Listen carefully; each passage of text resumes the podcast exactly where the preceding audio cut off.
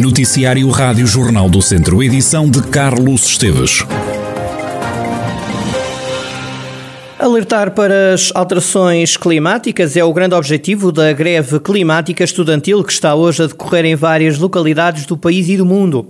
Viseu não ficou de fora desta luta. Quase duas dezenas de jovens estão esta sexta-feira nas ruas da cidade de Viriato, nomeadamente frente aos eh, Passos do Conselho, à Câmara Municipal.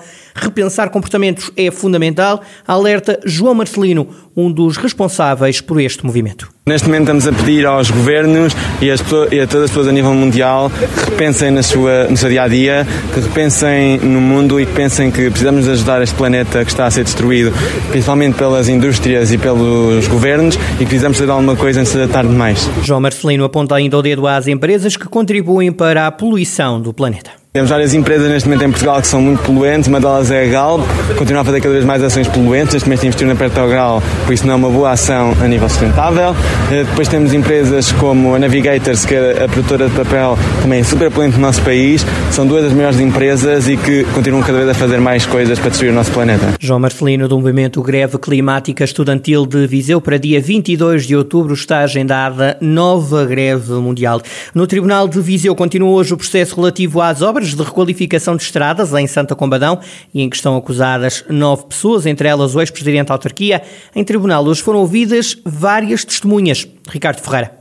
Um empresário confirmou esta manhã em tribunal que faturou a duas empresas de construção civil, em Beiral e Scoprolumba, obras que realizou na autarquia de Santa Combadão.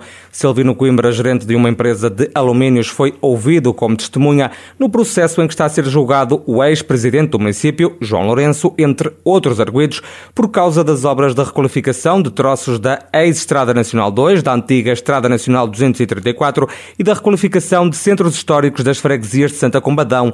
O antigo autarca está acusado dos crimes de prevaricação, de titular de cargo público e fraude na obtenção de subsídios.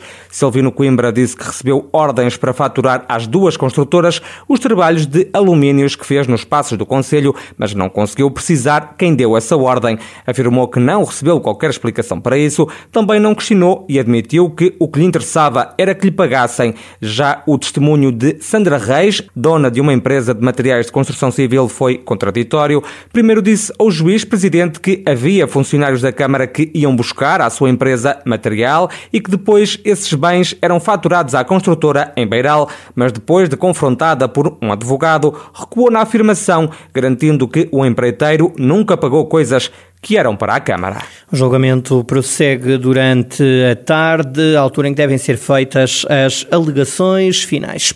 Hoje é o último dia da campanha eleitoral para as autárquicas. Os candidatos eh, praticam os últimos cartuchos, como se costuma dizer. O dia das eleições vai ter nuvens e chuva fraca, como detalha Maria João Frada, do Instituto Português do Mar e da Atmosfera. Os dias 24 e 25 podem ser mais gravosos que o dia de hoje. Depois, no domingo, aí vamos ter, uh, apesar do céu geralmente muito nublado, prevê-se precipitação de um modo geral fraca. Será em princípio fraca, um, no entanto ainda muita nubosidade.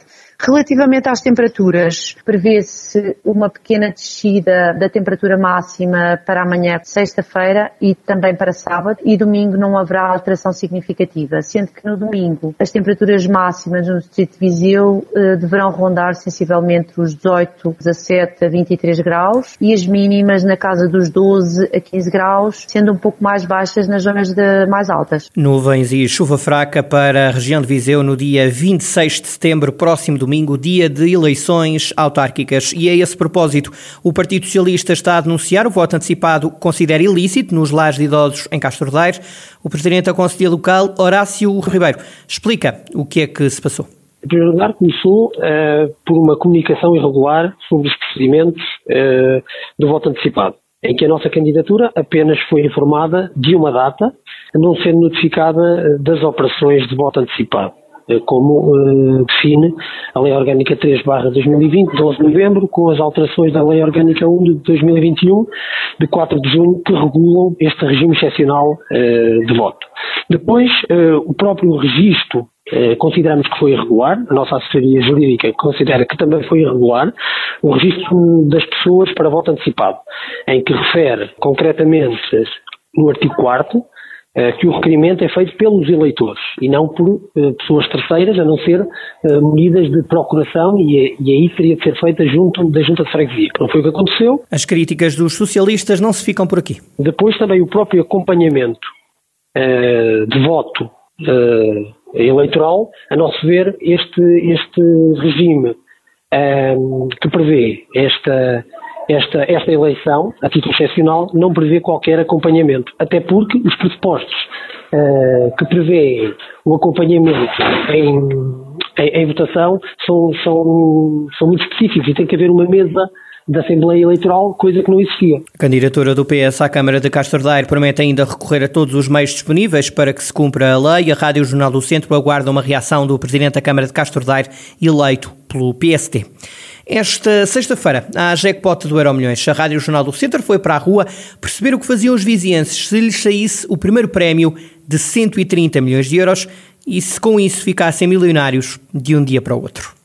130 milhões de euros, o que é que faria? Oferecia a pastelaria aos funcionários. Sei lá, acho que fugia para as Caraíbas ou para a Santa Eufémia. Há sempre aquela ideia da solidariedade. Que associação é que ajudava? Várias também, mas uh, acho que neste momento que estamos a viver, se calhar uh, instituições relacionadas com a investigação médica, não é? Tinha muito que fazer. Olha, não fazia nada. Para começar? Deixava trabalhar, obviamente. Depois uh, fazia investimentos de longa duração. Hum? Sei lá, fugia para uma ilha isolada. O que é que eu faria? Ajudava muita gente e comprava uma casa para mim e deixava de trabalhar. Mas não tenho tido sorte nenhuma. Nada. Mas tem sorte ao amor, que se costuma dizer ou não? Também não.